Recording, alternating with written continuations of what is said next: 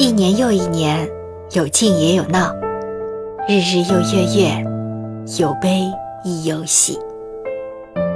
点点和滴滴，有苦更有甜。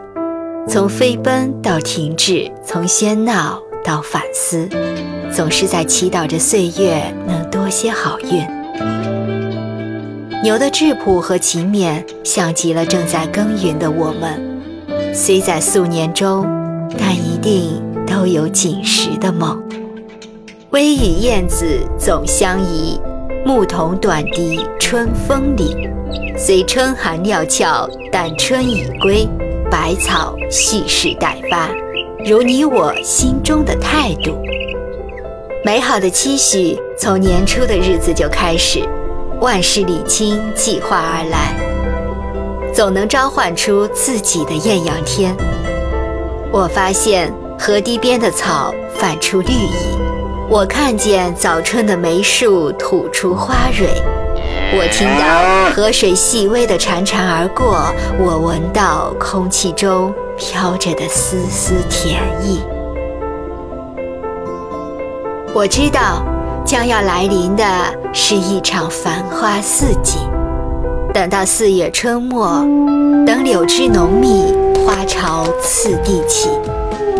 有余音绕梁，欢歌在这人间好时节。总有倔强的时候，我知道你的牛脾气，你一知我的耐心和坚持，我们一直相互扶持。想想那六月下起，有荷塘涟漪，有河水绕膝，有牛年丰足，有画中闲意，素年处处有锦时。